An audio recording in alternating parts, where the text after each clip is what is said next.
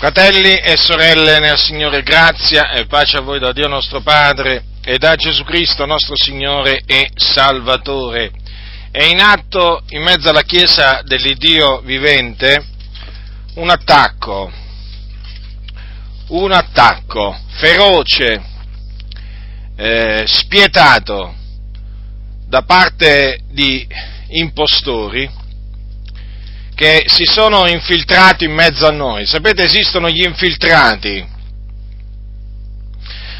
E in mezzo alla Chiesa ci sono degli infiltrati, uomini riprovati quanto alla fede, malvagi, che si sono insinuati in mezzo a noi per eh, distruggere. E questo feroce attacco è portato da costoro contro la parola di Dio, contro le dottrine che sono appunto presenti nella Sacra Scrittura. E uno di questi loro attacchi non poteva non essere contro l'Iddio vivente e vero. Proprio così, fratelli nel Signore, c'è un attacco contro Dio, nel senso un attacco contro il suo carattere. Viene attaccato il carattere di Dio e quindi Dio.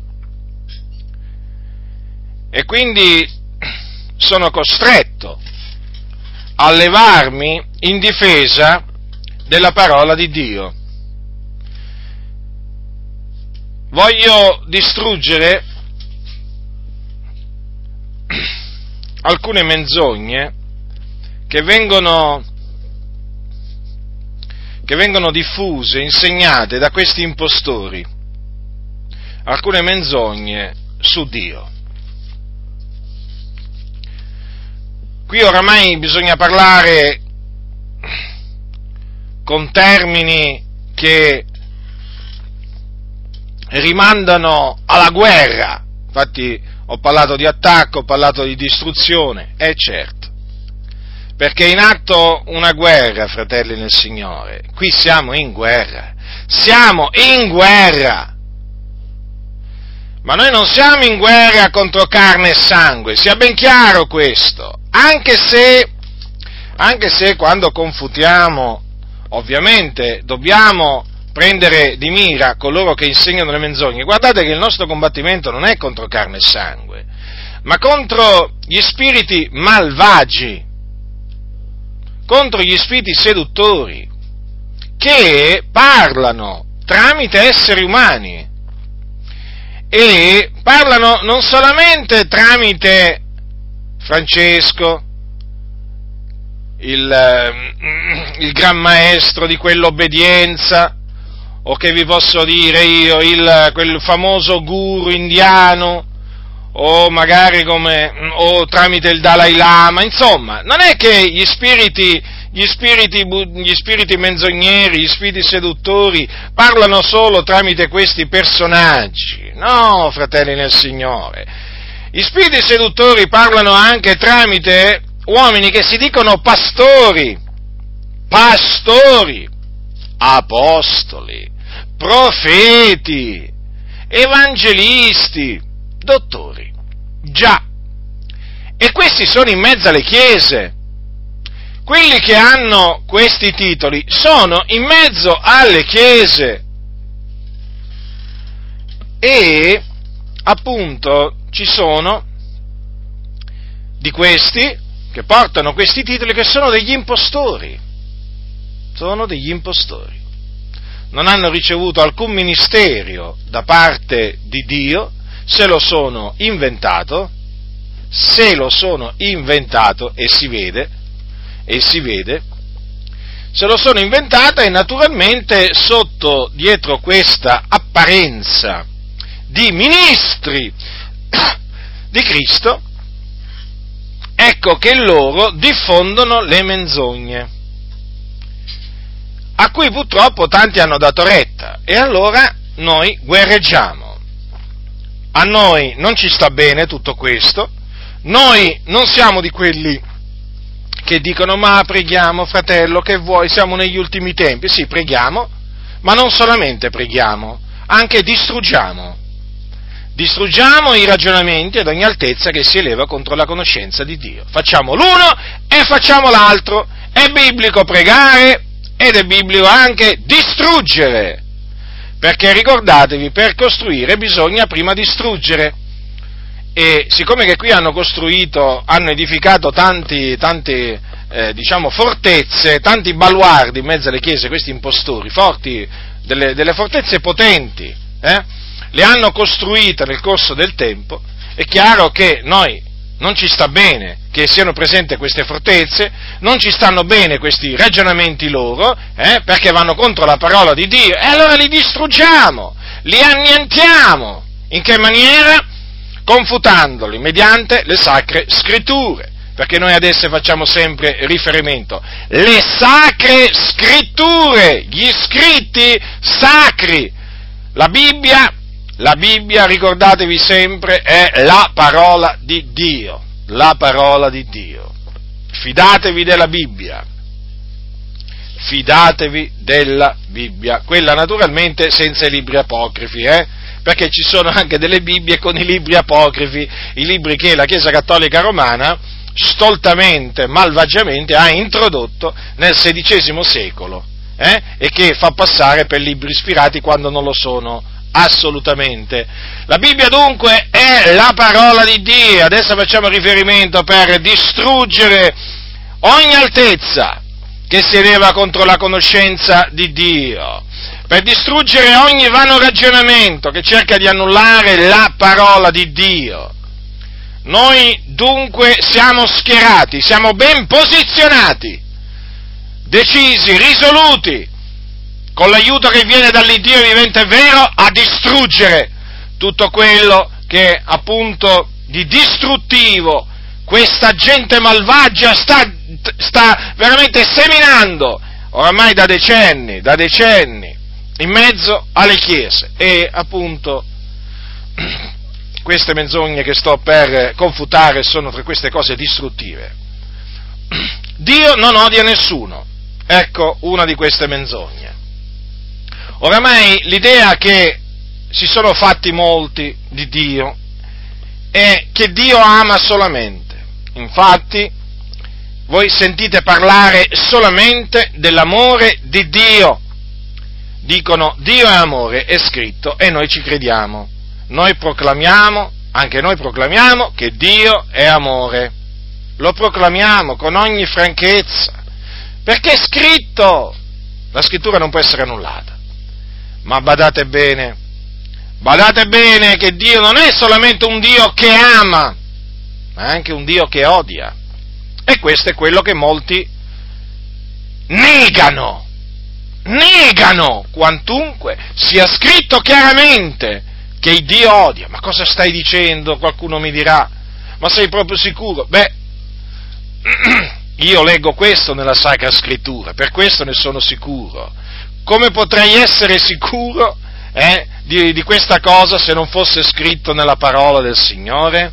Eh? Nel, Salmo, nel Salmo 5, scritto da Davide, il dolce cantore di Israele, Davide, uomo secondo il cuore di Dio, tramite il quale parlò lo Spirito di Dio, che è lo Spirito della verità.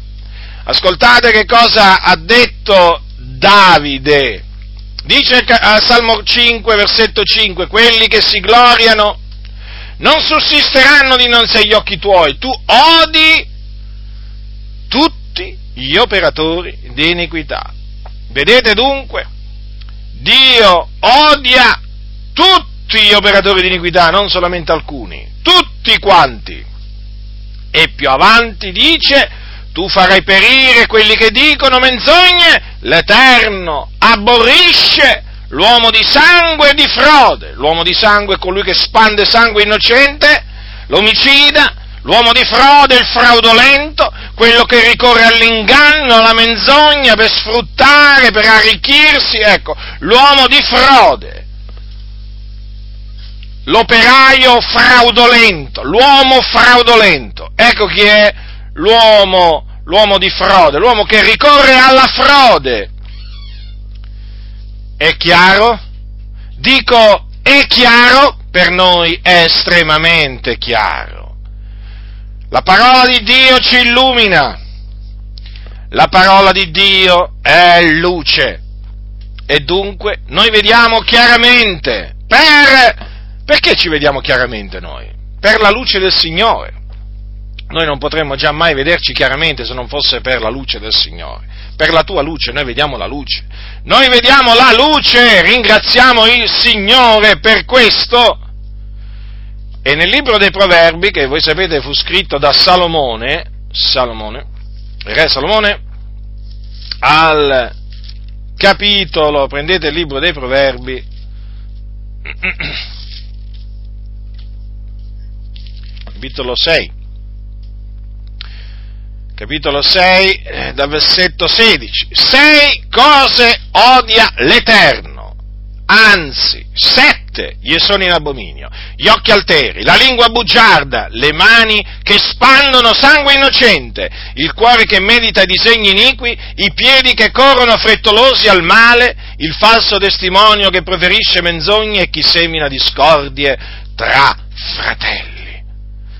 Ma è parola di Dio questa? Ma è parola di Dio come il Dio ha tanto amato il mondo che ha dato il suo unigenito figliolo affinché chiunque crede in lui non perisca ma abbia vita eterna? È parola di Dio come giustificati dunque per fede abbiamo pace con Dio? È parola di Dio come Dio è amore? Eh? È parola di Dio come a tutti quelli che l'hanno ricevuto e gli ha dato il diritto di diventare figlioli di Dio, a quelli cioè che credono nel suo nome? È parola di Dio questa? Ispirata da Dio questa parola? Perché qui oramai bisogna porre queste domande. È ispirata o non è ispirata questa parola? Paolo diceva ogni scrittura è ispirata da Dio. Dunque questa è ispirata da Dio, come appunto sono quelle scritture che vi ho menzionato prima, eh, prese dal secondo patto, dall'epistola, eh, dall'Evangelo di Giovanni, poi dai Romani, eh, dalla prima epistola di Giovanni e così via. Fratelli nel Signore, fidatevi, questa è la parola di Dio. Anche il libro dei proverbi è parola di Dio che permane, dimora in eterno. Anche questa è parola uscita dalla bocca dell'Eterno. E dunque ci dobbiamo credere. Se, se la scrittura dice che il Dio odia gli occhi alteri, la lingua bugiarda, le mani che spandono sangue innocente, il cuore che medita di segni iniqui, i piedi che corrono frettolosi al male, il falso testimonio che proferisce menzogne e chi semina discordie tra fratelli. Ma chi siamo noi per dire il contrario? Chi siamo noi per mettere in dubbio quello che sta scritto? Così è scritto, così crediamo e così proclamiamo, senza alcuna paura di essere confusi da Dio.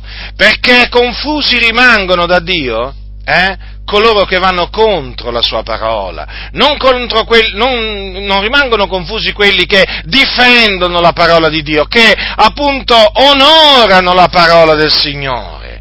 E dunque, vedete fratelli che ci sono persone odiate, odiate da Dio, odiate l'anima sua odia l'empio e colui che ama la violenza, c'è scritto anche in un altro, in un altro salmo. Vedete? Vedete? E invece oggi fa- gli impostori vogliono far credere che il Dio non odia nessuno. È un grande inganno questo. È un grande inganno che viene perpetrato a danno di tante persone. Perché le persone che sono odiate da Dio, in questo caso il falso testimone che preferisce menzogne, prendiamo come esempio appunto costoro, chi semina discordie tra fratelli, eh, l'uomo di sangue, l'uomo di frode, ecco, costoro, se qualcuno gli va a dire Dio ti ama, gli sta dicendo una menzogna. Avete capito? Gli sta dicendo una menzogna perché Dio odia tutti gli operatori di iniquità, come anche naturalmente è una menzogna andare a dire Gesù ti ama, quindi il figliolo di Dio ti ama. Perché se Dio Padre li odia, è ovvio questo, no? Non è che il figliuolo li può, li può, eh, li può amare. E questo perché? Perché la Bibbia dice chiaramente chi sono quelli che Dio ama, sono i giusti. L'Eterno ama i giusti. L'Eterno ama i giusti, fratelli nel Signore. Ecco, vedete? Vedete chi ama il Signore? Quindi è sbagliato andare a dire agli operatori di iniquità Dio vi ama. È giusto invece andare a dire ai giusti Dio vi ama, come anche il figliuolo vi ama. Siete amati dal Signore. Infatti dice, dice Gesù, chi ha i miei comandamenti e li osserva, quello mi ama. E chi mi ama sarà amato dal Padre mio e io l'amerò e mi manifesterò a lui. Vedete? Chi sono quindi gli amati del Signore? Sono coloro che osservano i comandamenti di Dio, che ascoltano la parola e la mettono in pratica. Ecco perché sono beati quelli che ascoltano la parola di Dio e lo osservano, perché sono amati da Dio Padre e dal suo figliuolo. Così è scritto. Fratelli, Così è scritto, è scritto in maniera così semplice, così chiara, eppure vedete, hm? eppure vedete, alcuni cosa, cosa fanno? Dicono proprio il contrario di quello che dice la Sacra Scrittura. Ma la cosa, diciamo, mh, hm, voglio dire, ancora più sconcertante è che, è che nelle chiese oramai, oramai è, ah, questi impostori hanno diffuso l'idea che Dio disprezza quelli che osservano i suoi comandamenti. Sembrerà incredibile, ma è così. Guardate che quando queste persone fanno le loro crociate, perché ormai si deve parlare di crociate contro di noi dicendo, ah, ma quelli sono dei religiosi, eh? quelli annunziano un altro Dio. Guardate che stanno facendo proprio questo, eh? Loro vogliono far credere che Dio ci disprezza che Dio ci detesta a noi chiamati religiosi da questa gente. Capito? Ma perché? Perché noi ci vogliamo attenere alla parola del Signore. Quindi vedete, costoro hanno sovvertito le diritte vie del Signore. I malvagi, i malvagi li fanno passare per persone amate da Dio. No, sono delle care anime.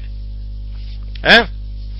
I giusti quelli che temono il Dio, che tremano nel suo cospetto, li vogliono far passare per persone detestate da Dio.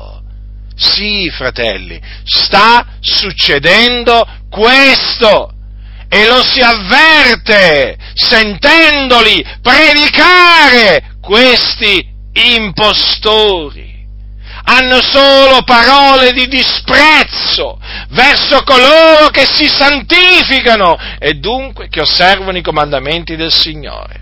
E quindi diffondono l'idea che il Dio appunto ha in avversione coloro che lo temono, coloro che osservano i suoi comandamenti. Fratelli, questa gente è dal diavolo fratelli nel Signore, questa gente è dal diavolo, non vi fate ingannare dai loro sorrisi, dalle loro pacche sulle spalle, eh? dalle loro parole dolci e lusinghiere. Non vi fate ingannare da quelle quattro parole che sanno ripetere come dei pappagalli questi qua, eh, che hanno imparato alle scuole antibibliche, hm, o da qualche impostore che è venuto prima di loro. Non fatevi ingannare eh, dal loro parlare dolce e lusinghiero. Questi sono malvagi. Questi sono, in, si sono insinuati in mezzo a noi, sono degli empi Avete capito? Infatti questi hanno trasformato la grazia di Dio in dissolutezza. Eh? La libertà, la libertà, la libertà che noi abbiamo in Cristo, l'hanno, l'hanno trasformata in una libertà secondo la carne. Difatti non predicano contro il peccato, contro i peccati individuali eh, dei membri di Chiesa, no. Questi si sono messi a predicare contro i peccati sociali perché hanno fatto spazio al Vangelo sociale, hanno scartato il Vangelo di Cristo per fare spazio al Vangelo sociale, quindi non si occupano più di predicare, il, anzi non si sono mai occupati evidentemente di predicare il ravvedimento, la fede in Cristo, il giudizio a venire, no, adesso cominciano a predicare eh, contro le ingiustizie sociali, eh, contro le discriminazioni razziali, oh, ma perché non bastano, non bastano i massoni, eh? Ma non bastano i massoni eh, a predicare contro queste cose qua. Ma lasciate fare queste cose eh, alle persone del mondo, a quelli che veramente eh, sono membri delle logge massoniche. Lasciate che facciano queste cose eh, i seguaci di Mandela.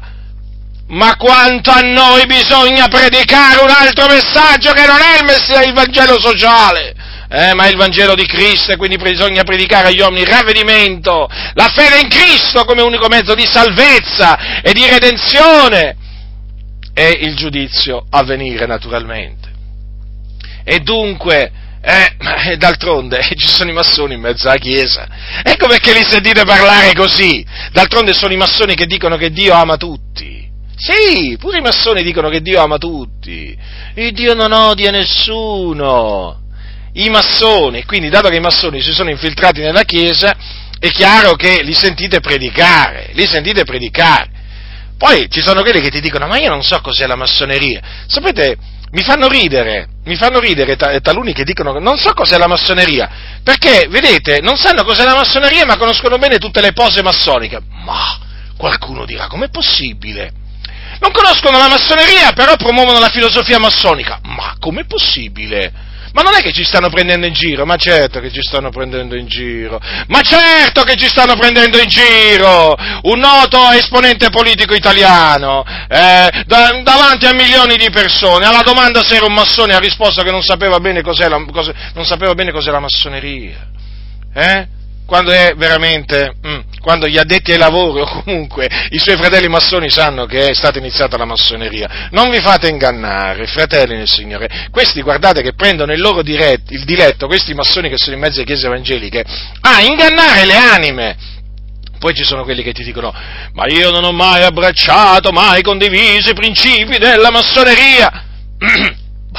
vai a leggere quello che scrivono e leggi il contrario. Com'è possibile questo? Evidentemente perché ti vogliono prendere in giro. Questi sono nati per ingannare. Questi si sentono chiamati ad ingannare. Ricordatevi, il motto, il motto della massoneria è questo, negare, negare, negare. Avete capito? Eh?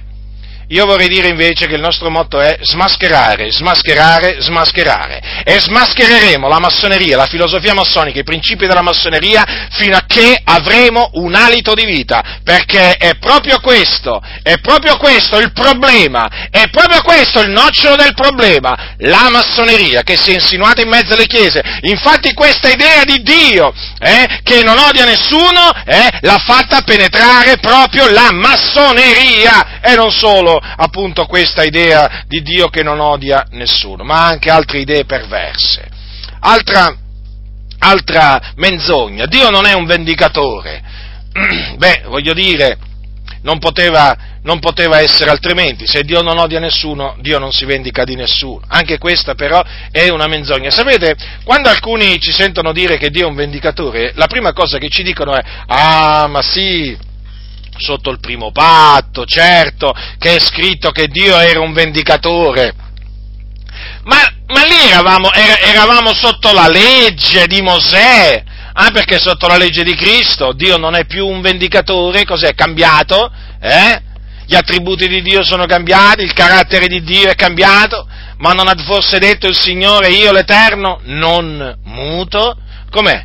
È cambiato? Con la venuta di Gesù è cambiato? In effetti con la venuta di Gesù tanti hanno fatto cambiare tante cose, eh? Noi non facciamo cambiare proprio niente, perché Dio non è cambiato. Allora alcuni dicono sì è vero, nel, sotto il primo patto, sotto la legge, sì, c'era scritto che Dio era un vendicatore, ma adesso sai, ti dicono, non è più un vendicatore, sai, l'Iddio, eh, l'Iddio del Nuovo Testamento è un Dio d'amore, che fa del bene soltanto, fa del bene soltanto, quindi non fa male a nessuno, eh? non è un vendicatore, eh? E allora andiamo a vedere cosa, cosa, sta scritto nell'epistola di Paolo ai Tessalonicesi che a quanto risulta fa parte del, del Nuovo Testamento Testamento, fa parte del Nuovo Testamento di cui è garante Cristo Gesù, di cui è mediatore Cristo Gesù. Sì, pure questa epistola di Paolo e Tessalonicese, la prima epistola. Ascoltate che cosa ha detto il nostro caro fratello Paolo da Tarso, secondo la sapienza che Dio gli diede. Questa è la volontà di Dio, che vi santifichiate, capitolo 4, che v'asteniate dalla fornicazione, che ciascuno di voi sappia possedere il proprio corpo in santità ed onore onore, non dandosi a passione di concupiscenza, come fanno i pagani i quali non conoscono il Dio, e che nessuno soverchi il fratello nello sfrutti negli affari, perché il Signore è un vendicatore in tutte queste cose, siccome anche vi abbiamo innanzi detto e protestato, poiché Dio ci ha chiamati non a impurità, ma a santificazione. Chi dunque sprezza questi precetti non sprezza un uomo, ma quelli Dio, il quale anche vi comunica il dono del suo Santo Spirito. Avete letto, fratelli, che cosa c'è scritto nel Nuovo Testamento? Che il Signore è un vendicatore, esattamente le stesse parole che disse il profeta Naum sotto il primo patto, sotto il primo patto, e allora L'Eterno è un Dio geloso e vendicatore, l'Eterno è vendicatore pieno di furore, l'Eterno si vendica dei suoi avversari e serba il cruccio per i suoi nemici. Chi le ha dette queste parole? Il profeta Naum nel suo oracolo relativo a Ninive.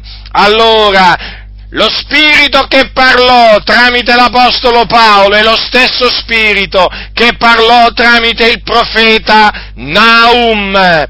Lo stesso spirito che ispirò Naum a scrivere quelle parole, ispirò anche Paolo a scrivere quest'altre parole. È lo stesso spirito, lo spirito della verità che proclama che il Signore Dio è un vendicatore, quindi ancora oggi, ancora oggi, nel, nell'anno 2013, il Dio è un vendicatore, l'Iddio d'Abramo, di Isacco e di Giacobbe, l'Iddio d'Elia, l'Iddio e Padre del nostro Signore e Gesù Cristo, è un vendicatore, dunque chi ha orecchi da udire oda, e se è un vendicatore esercita delle vendette, eh? e se esercita delle vendette castiga. Naturalmente cosa questa anche chiaramente viene negata, perché se viene negato eh, dai bugiardi che Dio è un vendicatore, poi viene negato pure che Dio, che Dio castiga, già, proprio così, infatti l'altra menzogna che voglio confutare è proprio questa, eh? Dio non castiga nessuno. Ah, questa, ah, questa menzogna, questa menzogna è diventato il chiodo fisso per taluni, eh? non mai non dormono più. No, ci sono molti che ormai non dormono più la notte, forse prenderanno dei tranquillanti, perché voi sapete che loro dicono che Dio si usa dei medici, eh? e quindi prendono i tranquillanti per dormire, perché loro chiaramente, che volete, non hanno fiducia nel Signore nemmeno che li faccia riposare. Ma poi, come potrebbe Dio farli riposare in sicurezza, in tranquillità, quando questi sono degli empi, non possono vivere in sicurezza? Questi devono avere gli incubi quando veramente vanno a letto, questi secondo me non vedono l'ora che, che venga l'alba la mattina, perché la notte, la, notte, la, notte, la notte, è una notte agitata per questi empi impostori, non vi fate ingannare dai loro sorrisi, questi la notte, fratelli, non dormono tranquilli, non dormono tranquilli perché sono degli impostori, gli impostori non possono dormire tranquilli, non possono dormire tranquilli, solo i giusti riposano tranquillamente sui loro letti, ma gli empi no, gli empi no! Non dormono più la notte. Non dormono più la notte eh, perché hanno sto occhio fisso. Devono per forza di cose, eh, devono per forza di cose far passare l'idea che Dio non castiga nessuno. E allora devono andare nella Bibbia e cercare qualche passo eh, che faccia capire che Dio non castiga nessuno. Il fatto è che non ce n'è manco uno. Ce ne sono tanti che spiegano che Dio castiga, eh? Ma il fatto è che non c'è un passo nella Bibbia che dice che Dio non castiga, invece ci sono passi che, che, chiaramente dicono che Dio, che Dio castiga.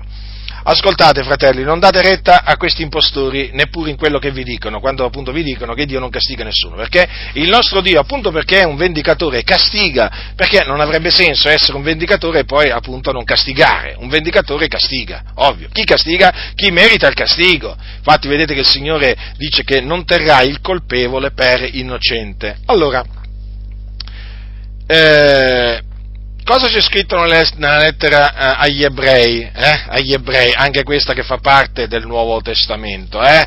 Anche questa fa parte del Nuovo Testamento di quel garante Cristo Gesù. Figlio il mio. A proposito, eh, queste parole sono scritte nel capitolo 12 degli ebrei. Allora, la lettera agli ebrei naturalmente fu scritta a dei credenti, ebrei di nascita. Eh, e naturalmente questi erano figlioli di Dio, quindi avevano creduto nel Signore Gesù. Ascoltate che cosa gli dice lo scrittore. Voi non avete ancora, capitolo 12, versetto 4, voi non avete ancora resistito fino al sangue lottando contro il peccato e avete dimenticato l'esortazione a voi rivolta come figliuoli. Figliol mio, non fare poca stima della disciplina del Signore, non ti perdere d'animo quando sei da lui ripreso, perché il Signore corregge colui che egli ama e flagella ogni figliolo che egli gradisce. Vedete, fratelli, questa epistola fa parte del Nuovo Testamento, ma badate bene che questa scrittura che vi ho appena citata, figlio mio, non fa poca stima e disciplina del Signore avanti, eh, eh, diciamo fino alla fine, eh, fa parte, fa parte del primo patto, cioè dell'antico patto. Come la mettiamo allora? Com'è possibile che uno scrittore che scriveva ai santi, eh, ai, ai, giusti in Cristo, eh, ha fatto, diciamo, si è appoggiato a una scrittura dell'Antico Testamento, eh? Eh, facevano così i scrittori sacri.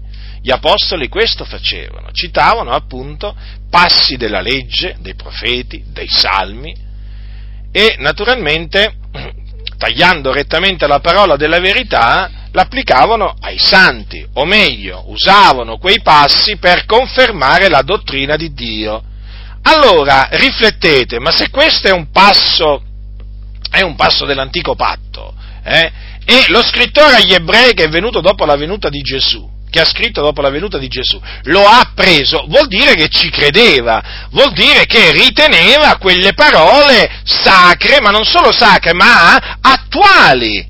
Attuali, e badate bene, qui stiamo parlando di un periodo dopo la venuta di Gesù. Allora che cosa dice lo scrittore? Il Signore corregge colui che egli ama, flagella ogni figliolo che egli gradisce. Quindi, quindi il Signore castiga, l'Iddio che castigava sotto l'antico patto è l'Iddio, è lo stesso Dio che castiga anche sotto il nuovo patto. Ma che buona notizia! Ma che buona notizia! Ma cosa stai dicendo? Certo è una buona notizia questa. Non vi pare che sia una buona notizia? Pensate voi se la scrittura dicesse che il Dio non ci corregge. E dove, e dove, sarebbe la manifestazione del suo amore? Eh? Ma se il Signore non ci correggesse, non ci castigasse, non ci flagellasse, ma fatemi capire, ma come potrebbe manifestare il suo amore verso noi? Me lo spiegate? Eh? Cioè, come potrebbe il Signore renderci partecipi della sua santità senza impartirci la disciplina che noi meritiamo? E allora, vedete, vedete, è per amore che il Signore ci flagella, ci corregge e quindi ci castiga. Quindi Dio castiga. È come se castiga il Signore. È come se castiga. Lo ha detto, lo ha detto Gesù. Gesù ha detto che castiga. Gesù ha detto che castiga. E dove sta scritto che Gesù ha detto che castiga? Aspetta che adesso te lo leggo. Nel capitolo 3 di Apocalisse sono parole di Gesù Cristo, il figlio di Dio, che disse all'angelo della chiesa di Laodicea, quindi ad un pastore. Dice Gesù, capitolo 3, versetto 19 dell'Apocalisse, tutti quelli che amo io li riprendo e li castigo. Abbi dunque zelo e ravvediti, fratelli nel Signore. Ma poteva, poteva essere più chiara la scrittura di questo? Tutti quelli che amo, badate, sono parole di Gesù, eh? E chi è che ama Gesù? Chi è che ama Gesù? Andiamo a vedere chi ama Gesù, eh? Andiamo subito a vedere chi, è, chi, ha, chi, mm, chi, sono coloro che sono amati da Gesù. Già ve l'ho letto prima. Andiamo alle parole di Gesù scritte in Giovanni, eh? Quando dice chi ha i miei comandamenti e li osserva, quello mi ama e chi mi ama sarà amato dal Padre mio e io l'amerò e mi manifesterò a lui. Vedete chi sono quelli che Gesù ama? Quelli che hanno i suoi comandamenti e li osservano. Allora che cosa dice qua Gesù? Tutti quelli che io amo, io li riprendo e li castigo. Alcuni avrebbero preferito che si fermasse eh, Gesù a dire, eh, cioè eh, si fermasse lì, li riprendo, però il Signore ci ha aggiunto pure li castigo. C'è riprensione e c'è anche il castigo. Eh? Vedete dunque? Ma allora, ma allora, se Gesù riprende e castiga quelli che ama, allora quando li riprende e li castiga non smette di amarli. E eh no. Ecco la buona notizia. No, continua ad amarli, appunto perché continua ad amarli, li riprende e li castiga, fratello, sorella nel Signore, sappi questo, che il Signore riprendendoti, castigandoti, sta manifestando il suo amore verso di te. Abbi dunque zelo e ravvediti. Certo perché il castigo di Dio è impartito da Dio eh, a questo scopo, affinché il castigato si ravveda, si ravveda, si ravveda. Infatti vedete che il Signore gli predicò il ravvedimento al pastore della chiesa di Laodicea. C'è bisogno ancora oggi, eh? C'è ancora bisogno di predicare il ravvedimento, non solo a quelli di fuori, ma anche a quelli di dentro, perché ormai la ribellione, la ribellione ormai dilaga, la ribellione dilaga in mezzo alla Chiesa, l'empietà dilaga, fratelli del Signore, la tiepidezza dilaga. C'è bisogno dunque di riaffermare, di riaffermare con forza, con franchezza, che Gesù ha detto tutti quelli che amo io li riprendo e li castigo. Abbi dunque zelo e ravvediti. Allora come la mettiamo qua? Vedete dunque che quando dicono Dio non castiga nessuno, Gesù non castiga nessuno, vedete che è una menzogna?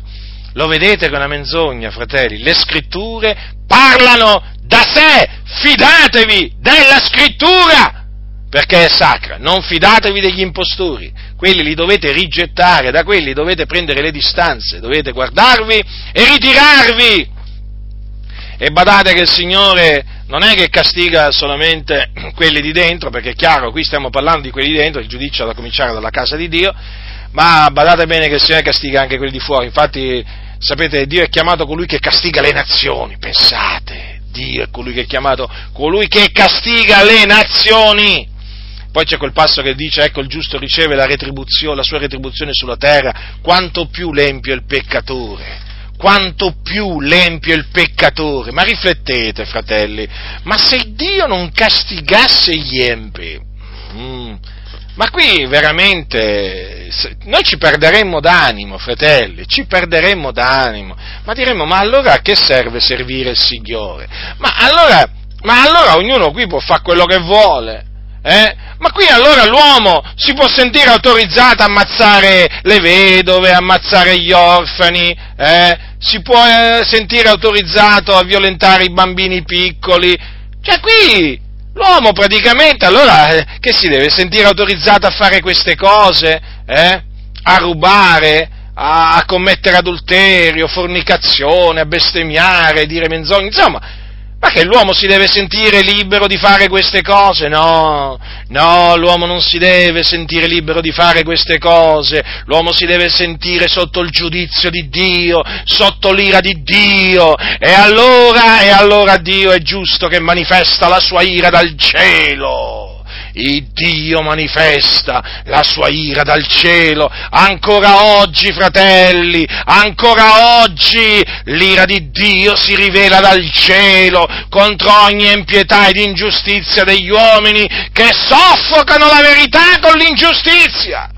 Ecco, fratelli, dove vedete che la verità è soffocata con l'ingiustizia, dove vedete impietà e ingiustizia, sappiate che c'è l'ira di Dio là che si rivela dal cielo, dal cielo, già, proprio dal cielo, come, come vedremo, come vedremo, diciamo, fra poco, eh? perché l'ira di Dio poi, sapete, si manifesta in tante maniere, eh?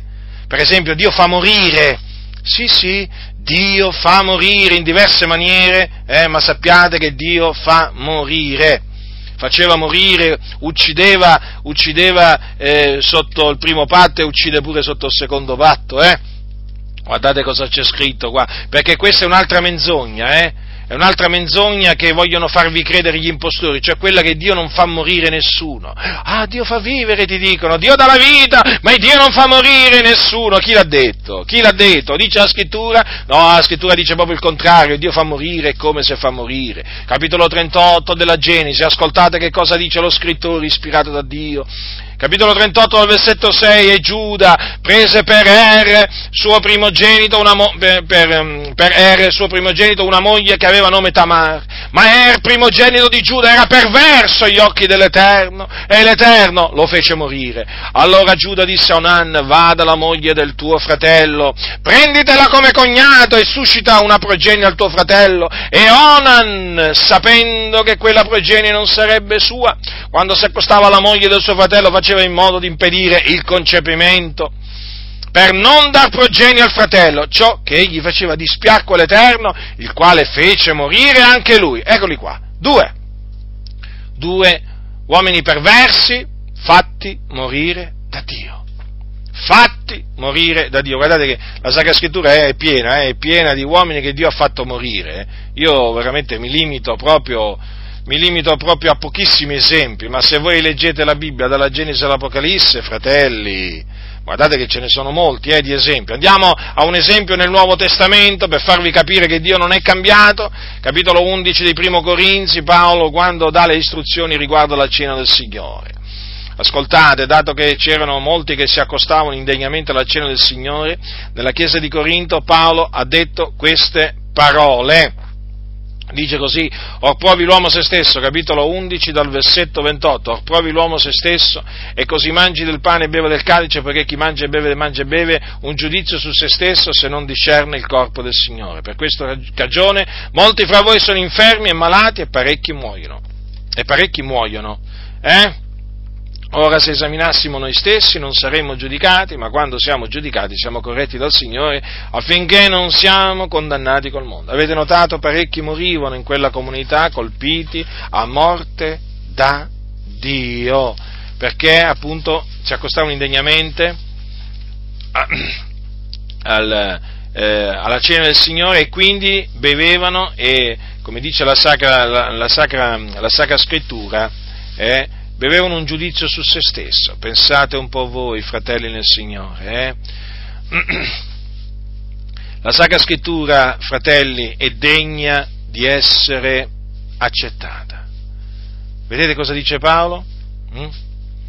Dice così, chi mangia e beve, mangia e beve un giudizio, un giudizio su se stesso, se non discerne il corpo del Signore. Quindi uno di quei giudizi fu appunto la morte, la morte, oltre che naturalmente la malattia. E anche qui, e anche qui c'è una menzogna a tal proposito che appunto va confutata, che è quella che dice che il Dio non usa la malattia per correggerci. Ma vedete come vi ho appena letto, nella chiesa di Corinto molti credenti erano malati, infermi, proprio per questa ragione. Perché? Erano eh, colpiti dal Signore, giudicati dal Signore, o meglio, corretti, perché quando si viene giudicati si viene corretti. Infatti dice l'Apostolo, ora se esaminassimo noi stessi non saremmo giudicati, ma quando siamo giudicati siamo corretti dal Signore, affinché non siamo condannati col mondo. Notate, fratello, lo ripeto di nuovo, eh, quando siamo giudicati siamo corretti dal Signore. Vedete dunque che i giudizi di Dio sono delle correzioni. Sono delle correzioni. Ora, una correzione impartita dal Signore è un fatto positivo o un fatto negativo? È un fatto positivo, perché quando si viene corretti dal Signore, si viene corretti da colui che è il santo, il giusto. Eh? Allora, se Lui ci corregge, eh, vuol dire che abbiamo bisogno di essere corretti, ovviamente ci corregge perché ci ama, perché ci ama. Vi dice qualcosa questo? Ma fratelli nel Signore, ma fratelli nel Signore, il Signore corregge colui che egli ama. L'abbiamo letto prima, l'ho letto prima, fratelli. Allora vedete che, cosa dice qua? Quando siamo giudicati siamo corretti dal Signore, ma siamo corretti dal Signore perché appunto Lui ci ama e quindi lo dobbiamo prendere come, eh, diciamo, il suo giudizio, la sua correzione, come una manifestazione del suo amore, perché Lui ci ama, perché Lui ci ama. Dunque, vedete che è biblico che il Signore corregge tramite la malattia. Sì, corregge i suoi tramite la malattia. Ci sono quelli che dicono a tal proposito, ah, ma Dio non manda le malattie. Ah, Dio non manda le malattie. Come non manda le malattie? Ma che dite? Ma che dite? Ma qui solamente questa scrittura veramente annulla quello, quello, che, dicono, quello che dicono costoro. Che peraltro si sono dimenticati che quando Dio mise alla prova il suo popolo, eh, alle, acque, eh, alle acque di Mara, gli disse così, qui stiamo parlando naturalmente eh, diciamo di un tempo anteriore alla venuta di Gesù, eh, e praticamente poco tempo dopo eh, alla divisione del Mar Rosso.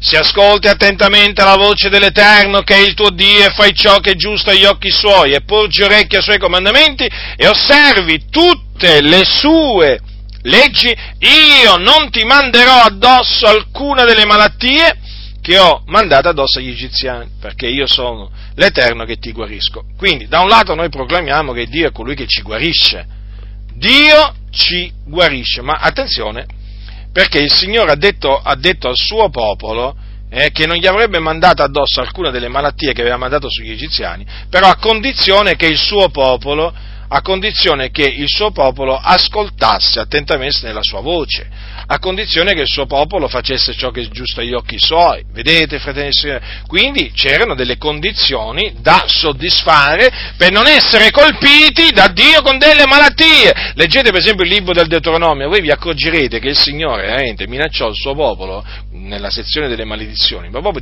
di, maledirlo appunto mandandogli addosso delle malattie in caso appunto il popolo avesse dimenticato il patto, avesse dimenticato i comandamenti del Signore. Quindi vedete, la scrittura conferma la scrittura. Le scritture del, del, del, nuovo patto si integrano con quelle dell'antico patto, non c'è nessuna contraddizione, purtroppo però, ribadisco, c'è questa tendenza a far credere che l'Iddio del Nuovo Testamento è un Dio diverso. State molto attenti perché questa eresia, guardate che è antica, eh?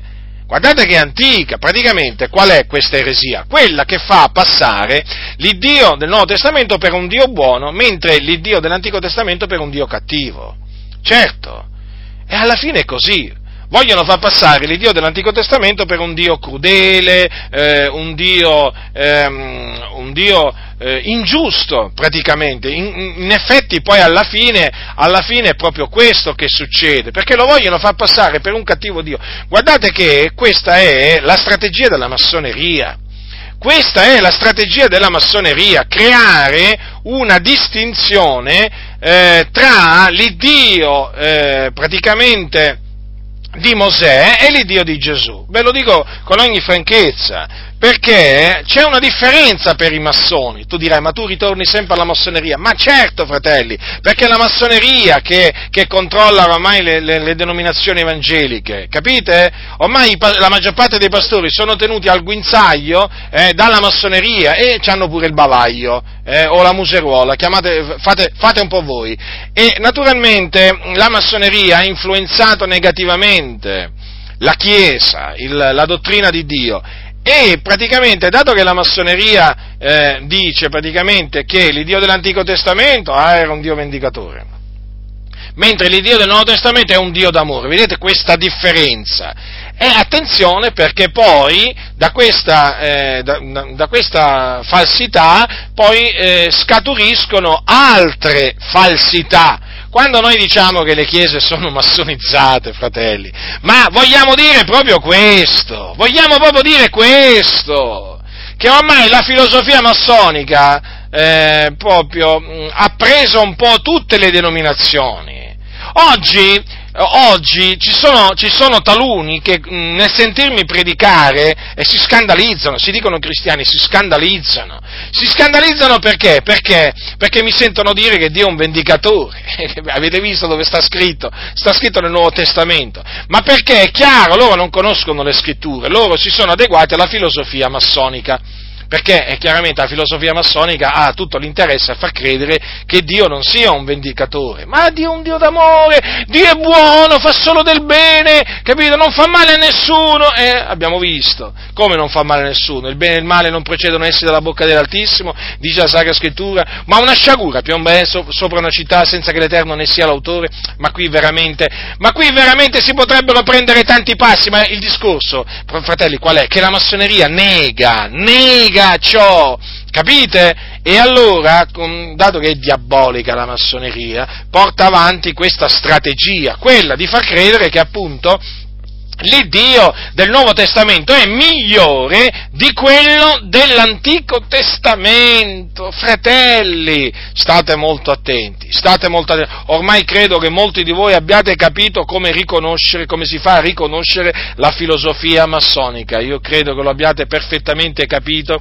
come riconoscere questa gente che è dal diavolo, costoro veramente che eh, in, mezzo, in, mezzo, alla Chiesa cercano di fare accettare le menzogne, le menzogne, della, eh, le menzogne della massoneria. State molto attenti, fratelli, perché guardate, io soffro nel vedere anime che vengono ingannate da questi, da questi, da questi pastori massonizzati o pastori massoni.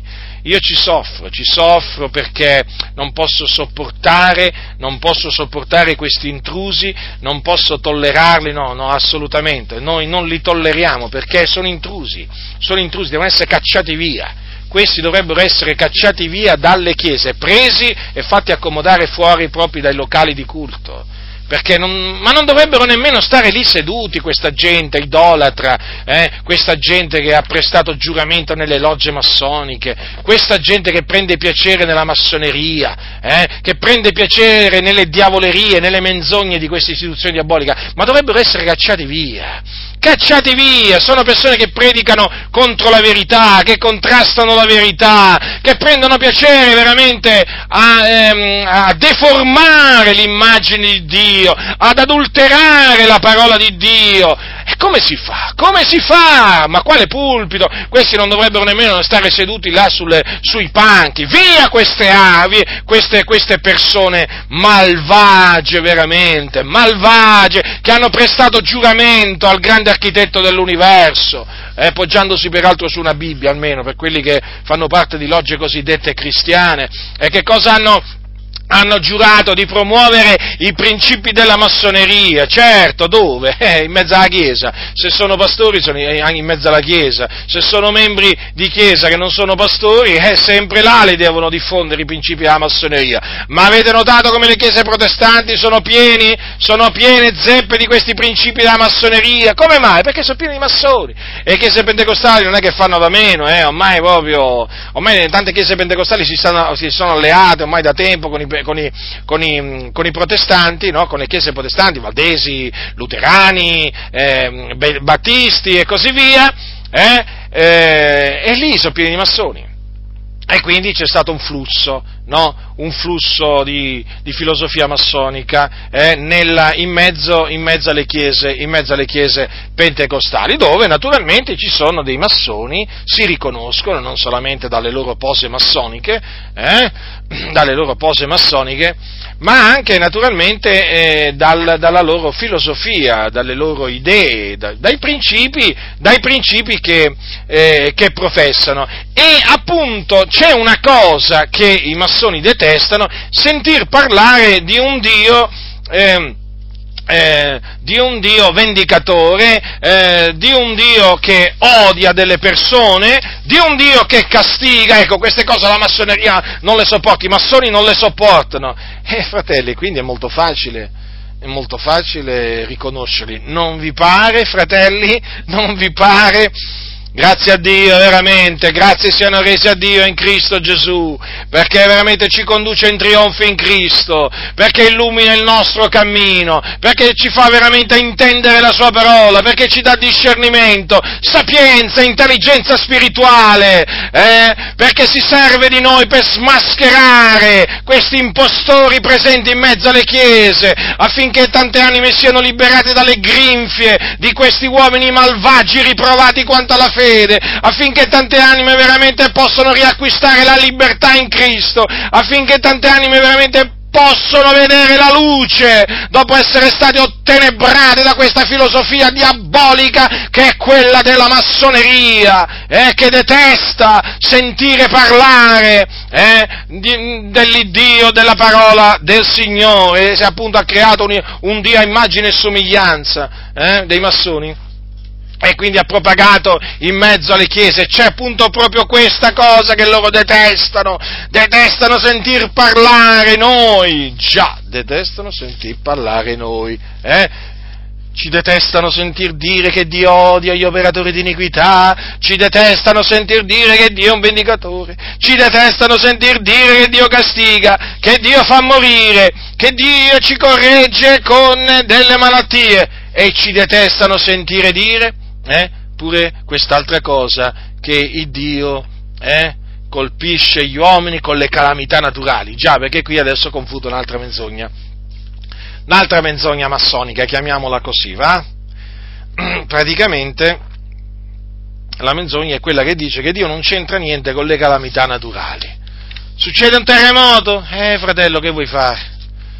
Eh, che vuoi fare? Madre natura si è risvegliata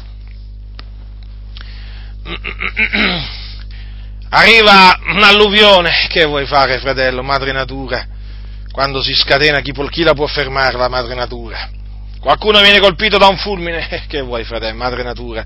Vedi quel disgraziato, dicono, guarda là che sfortunato, si è trovato proprio in quel momento là, quando il fulmine è arrivato sulla terra. che sfortunata quella persona. Arriva la grandine, anche lì, madre natura si è risvegliata. Allora, fratelli del Signore, qui bisogna smascherare pure quest'altra, quest'altra menzogna. Perché, vedete, anche qui la scrittura è chiara. La scrittura è chiara. Come facciamo noi a oscurare quello che è chiaro, fratelli? Lungi da noi, eh? La scrittura dice che per l'ira di Dio trema la terra trema, trema, trema. Io ho sentito solo una volta tremare la terra sotto i miei piedi, non era un terremoto forte, ma fratelli me lo ricordo ancora. Me lo ricordo ancora. Un terremoto che non ha prodotto danni all'abitazione dove mi trovavo, però fratelli, quando ho sentito tremare la terra sotto i miei piedi, me lo ricordo benissimo. Benissimo, sembrava ondeggiare, il pavimento sembrava ondeggiare. Il muro l'ho visto spostarsi. Allora, chi crede nella parola di Dio non può non credere che per l'ira di Dio trema la terra, ma perché lo dice la Sacra Scrittura in Geremia, in Geremia! Ma il libro del profeta Geremia è ispirato o non è ispirato? È ispirato. E allora? Se dice che per la sua ira trema la terra, noi ci dobbiamo credere. Infatti ai giorni di Uzia, re Uzia, ci fu un terremoto, chiaramente mandato da Dio, terremoto che era stato predetto da Dio tramite il profeta Amos, uno dei profeti che Dio mandò per riprendere, per riprendere il, popolo, il popolo ribelle. Eh? Ascoltate che cosa disse Dio tramite questo santo profeta, tramite questo santo profeta, ascoltate. Eh? Queste parole sono scritte al capitolo 8, ascoltate, versetto 4. Ascoltate questo o voi che vorreste trangugiare il povero e distruggete gli umili del paese. Voi che dite quando finirà il novilunio? Perché possiamo vendere il grano, quando finirà il sabato, perché possiamo aprire i granai scemando l'efa, aumentando il ciclo, falsificando le bilance per frodare, comprando il misero per denaro il povero si, si deve un paio di sandali e venderemo anche la vagliatura del grano. L'Eterno l'ha giurato per colui che è la gloria di Giacobbe, mai dimenticherò alcuna delle vostre opere, il paese non tremerà esso a motivo di questo, ogni suo abitante non ne farà egli cordoglio il paese si solleverà tutto quanto come il fiume, ondeggerà e s'abbasserà come il fiume d'Egitto. Infatti è proprio quello che avviene quando c'è un terremoto, eh? praticamente la terra si alza e si abbassa, si solleva come un fiume, ondeggia, comincia a ondeggiare. E questo terremoto, e questo terribile terremoto ci fu e di terremoti ancora ne devono, ne devono, arrivare, per esempio deve arrivare diciamo, quello che è il terremoto più grande e più forte che sia mai avvenuto sulla terra, ma questo ancora deve arrivare mh? Mm? ed è scritto questo, diciamo, eh, di questo terremoto se ne parla nel libro, nel libro della, dell'Apocalisse. Quindi vedete fratelli e sorelle, quando arriva un terremoto, eh, grande, piccolo che sia, quello è una manifestazione dell'ira di Dio Certo, perché Dio è adirato, Dio è indignato. Con, con chi? Con i malvagi. Dio non è indignato con i giusti, ma con i malvagi. E nel mondo ci sono molti malvagi, c'è molta malvagità. Questa è una generazione storta e perversa, adultera, peccatrice, malvagia. Fratelli, non vi dimenticate queste cose. Tutto il mondo giace nel maligno, ma il mondo è pieno di stregoneria. Eh, pieno di pedofili, omicidi, ladri, adulteri, fornicatori, omosessuali, idolatri. Fratelli, questo è un mondo malvagio. Questo è un mondo malvagio che è destinato sempre a peggiorare. Capite? E Dio esercita i suoi giudizi, è colui che castiga le nazioni, come è scritto in un salmo, e come le castiga anche tramite i terremoti. Vedete dunque? Il Dio scuote, scuote la terra. Eh? Davanti alla sua ira, la terra viene scossa. E chi può reggere davanti alla sua ira? Chi può reggere? Dunque state attenti a quelli che vi dicono no, ma il Dio non c'entra niente con i terremoti. Come non c'entra niente con i terremoti? Questi vanno contro la parola di Dio. Dio c'entra e come? Perché è per l'ira sua che trema la terra. quando avvengono questi forti terremoti ci sono dei boati, dei boati enormi. Infatti quel giorno, quando sentì quel terremoto, anche quel giorno sentì un boato. Però sul momento non mi ero reso conto, sapete, che c'era il terremoto. E, e c'è un boato. In effetti proprio in quel momento tu avverti proprio l'ira di Dio. L'ira di Dio. Tremendo il Signore, è tremendo il Signore Dio è tremendo. Per quanto riguarda, per quanto riguarda le alluvioni, le alluvioni, chi manda le alluvioni? Eh, le manda il Dio, fratelli nel Signore. Vi voglio ricordare infatti che il diluvio universale, il diluvio universale, lo mandò il Dio ai giorni di Noè per punire l'umanità, per punire gli uomini, e nessuno scampò tranne appunto coloro che entrarono dentro l'arca.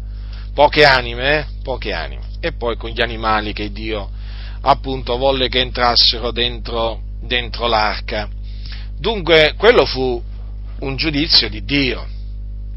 Quello fu un giudizio di Dio. Fu chiaramente lì l'acqua veramente si aprirono le cataratte del cielo, lì praticamente piovve per molti giorni, ma sempre Dio chiaramente fu a mandare tutta quella, tutta quella pioggia. Già perché appunto è Dio che comanda alle nuvole di andare in un determinato posto e di scaricare tot acqua. Sì, proprio così. Noi crediamo questo perché la Bibbia lo dice. La Bibbia dice che Dio trattiene le acque e tutto inaridisce, le lascia andare ed esse sconvolgono la terra. Quindi vedete che praticamente anche la siccità è prodotta da Dio, come anche l'alluvione. E c'è un passo nel, nel, libro, nel libro, di Giobbe, al capitolo 37, che vi, voglio, che vi voglio leggere per farvi capire come la scrittura parla delle nuvole, di quello che fanno le nuvole. dice capitolo 37 dal versetto 11. Egli, cioè Dio, carica pure le nubi d'umidità, disperde lontano le nuvole che portano i suoi lampi, ed esse, da lui guidate, vanno vagando nei loro giri per eseguire quanto ei loro comanda sopra la faccia di tutta la terra, e le manda o come flagello, come beneficio alla sua terra, o come prova della sua bontà. Avete notato qua che cosa dice? Praticamente che Dio innanzitutto fa tutto, carica le nuvole d'umidità, le disperde lontano, le guida, quindi, le guida, quindi loro vanno vagando nei giri che gli prescrive il Signore. Infatti, eh, vanno vagando per eseguire che cosa? Quanto Dio comanda loro. Pensate, Dio comanda pure alle nubi di fare determinate cose. Dio comanda a tutti, Dio comanda a tutti e a tutto. Mm?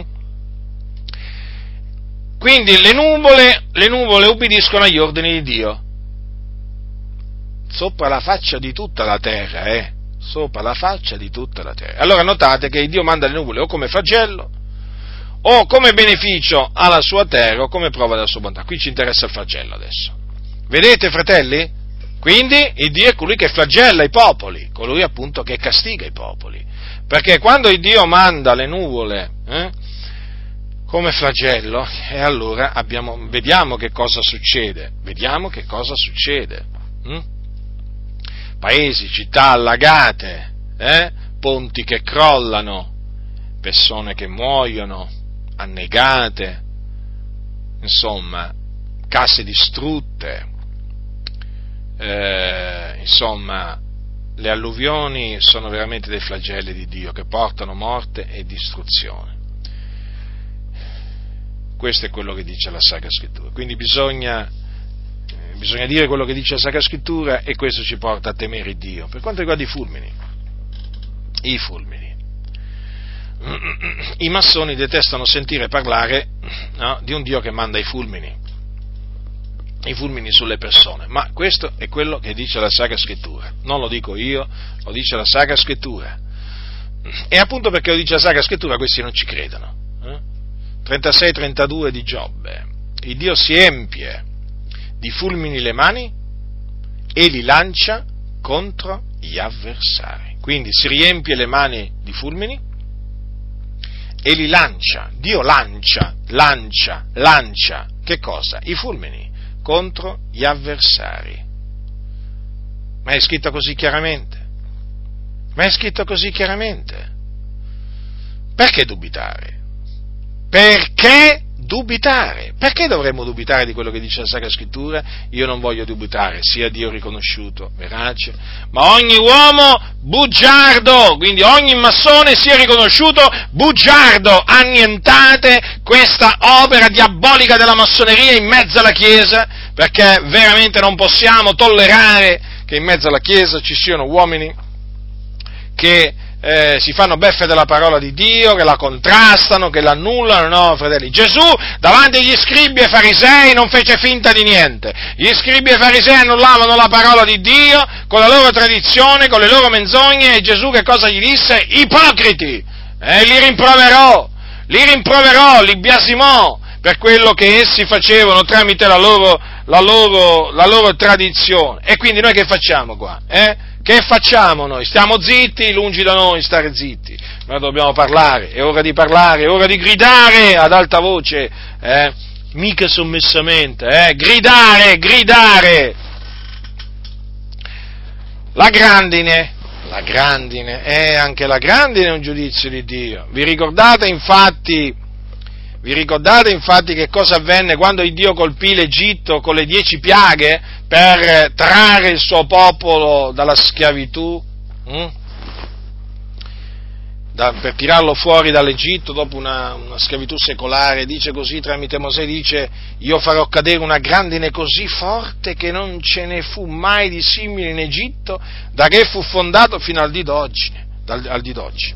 Pensate che ci fu una grandine veramente che portò tanta distruzione. Ancora oggi il Dio veramente fa cadere della grandine in determinati posti, veramente che, con cui distrugge raccolti, spacca tetti di case, eh, macchine, insomma, fratelli del Signore. Ci sono dei video su internet impressionanti. eh, di grandinate. E lì, quando vedi quei video, dici, vedi, quando Dio manifesta la sua ira, che cosa succede? E quindi, fratelli, vedete, tutte queste sono, mm, diciamo, tutte queste che io ho confutato, sono menzogne, sono chiaramente delle menzogne che vengono diffuse, che vengono diffuse eh, in mezzo alla Chiesa, in mezzo alla Chiesa.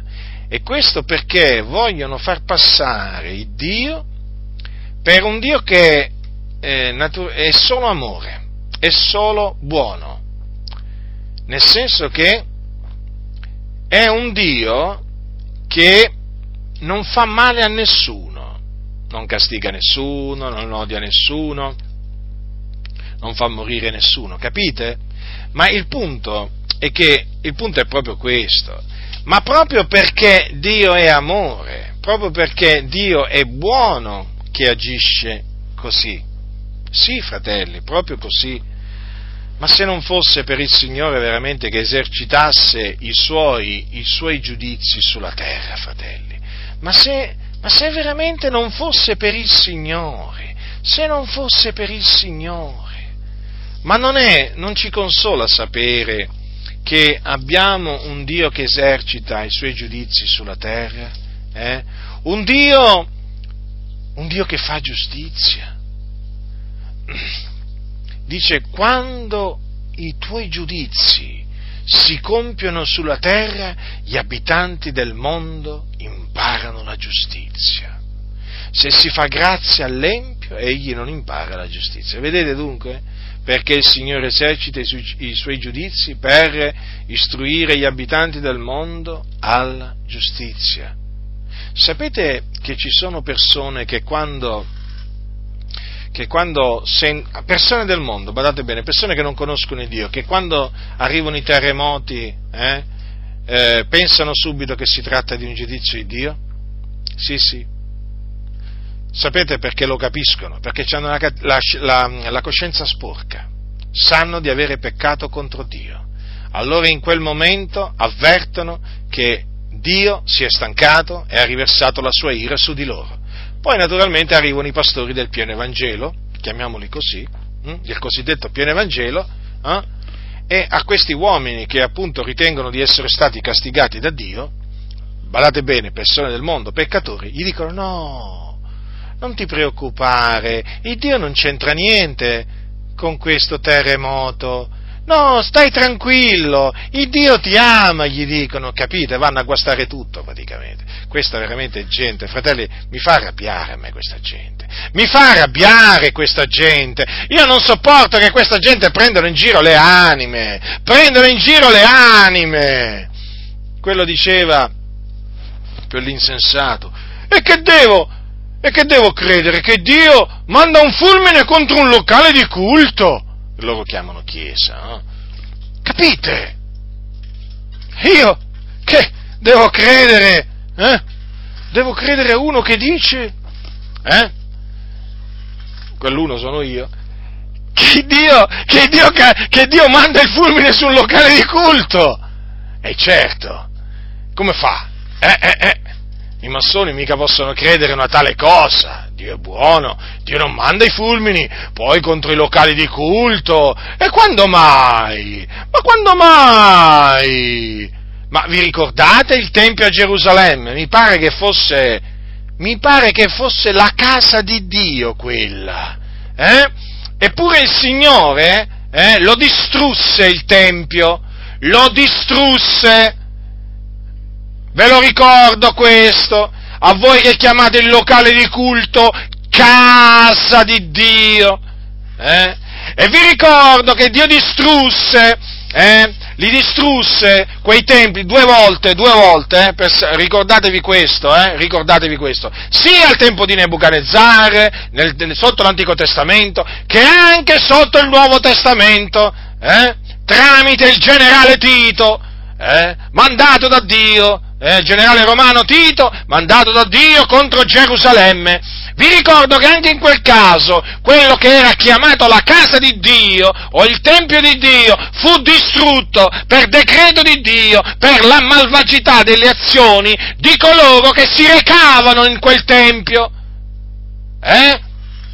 Ve lo voglio ricordare questo. A prescindere che il locale di culto, nessun locale di culto oggi è la casa di Dio, ma dato che voi la chiamate casa di Dio, io voglio ricordare che Dio esercitò i suoi giudizi pure contro quella casa.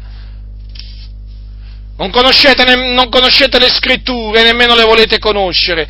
Comunque continuate, continuate così, continuate così, massoni, continuate a parlare da massoni, ad agire da massoni, perché tanto noi fino a che avremo alito di vita, tempo e grazia da parte del Signore, continueremo a smascherarvi. Ormai vi abbiamo individuato, abbiamo individuato la vostra filosofia, quindi non la farete franca. Se non sono io, sarà qualcun altro a smascherarvi, e già, e già lo fanno altri. Eh? perché oramai vi hanno smascherato, ve ne stavate là, eh? nel vostro covo, nella vostra tana, tranquilli, eh? Stavate tranquilli, eh? Col vostro grembiulino, eh? Con la vostra tessera da massone, stavate tranquilli, eh? Ma adesso non state più tranquilli, non dovete più stare tranquilli, perché siete gente sotto l'ira di Dio, vi devono venire gli incubi, vi dovete ravvedere, ipocriti, malvagi, vi dovete ravvedere, altrimenti il giudizio di Dio vi cadrà addosso. Eh? Ma voi cosa pensate? Ma voi cosa pensate? Voi che diffondete queste menzogne in mezzo alla Chiesa, ma voi cosa vi pensate che Dio non ascolti, non veda, non...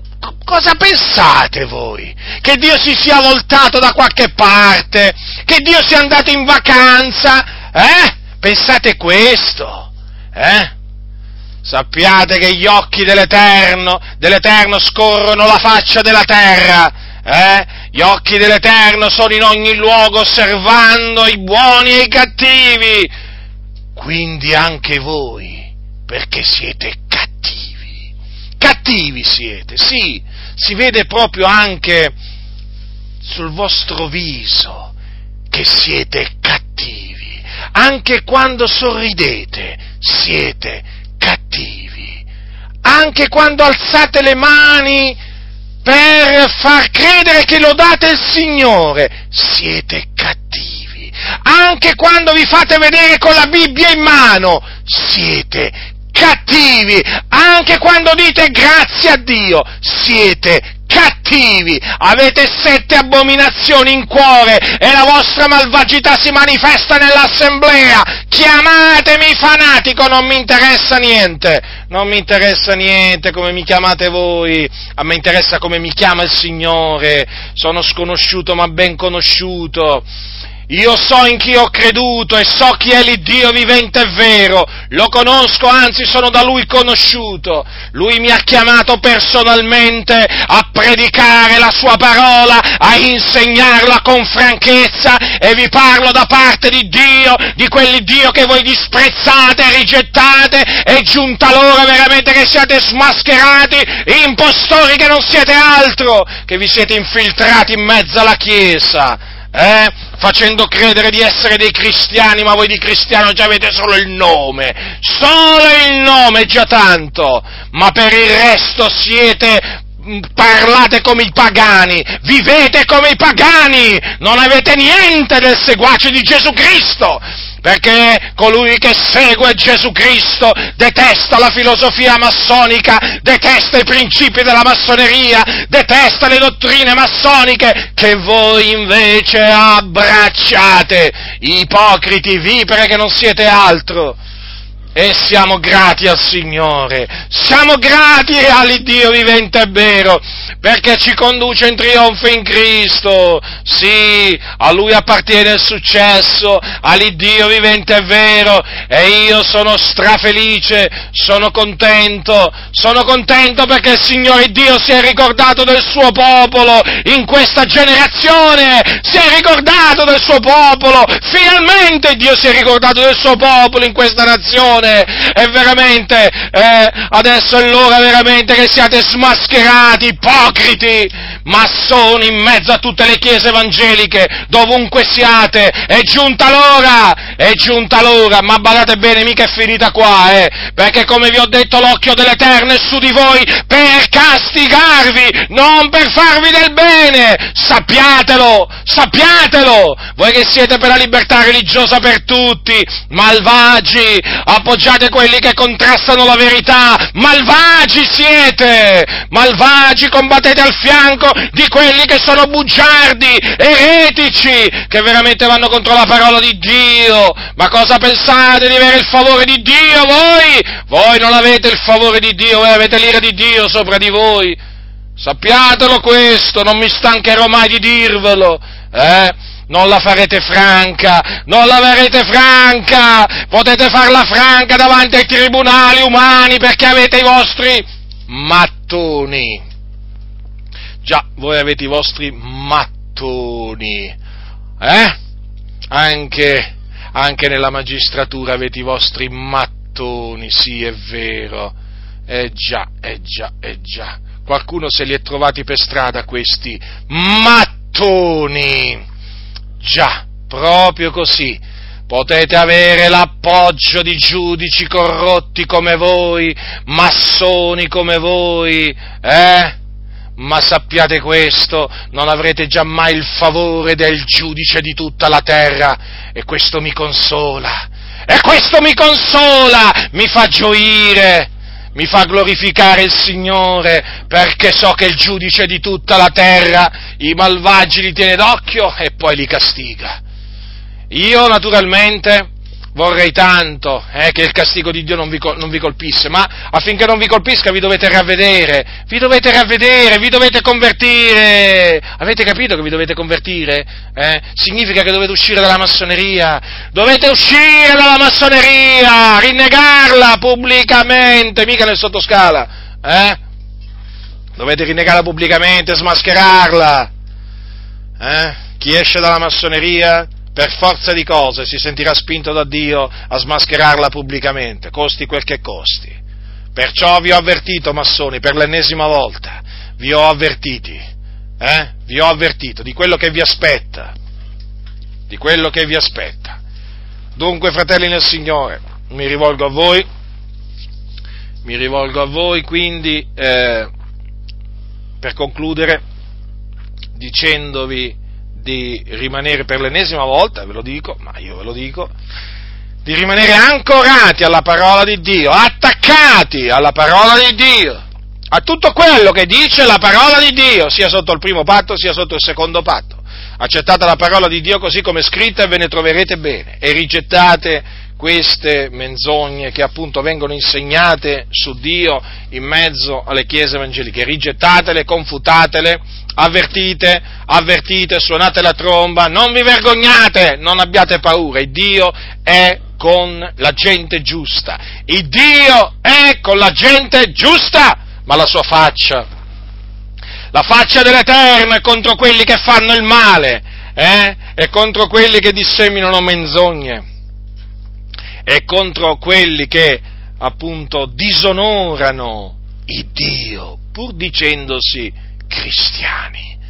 Quindi, fratelli, coraggio, vi aspetta,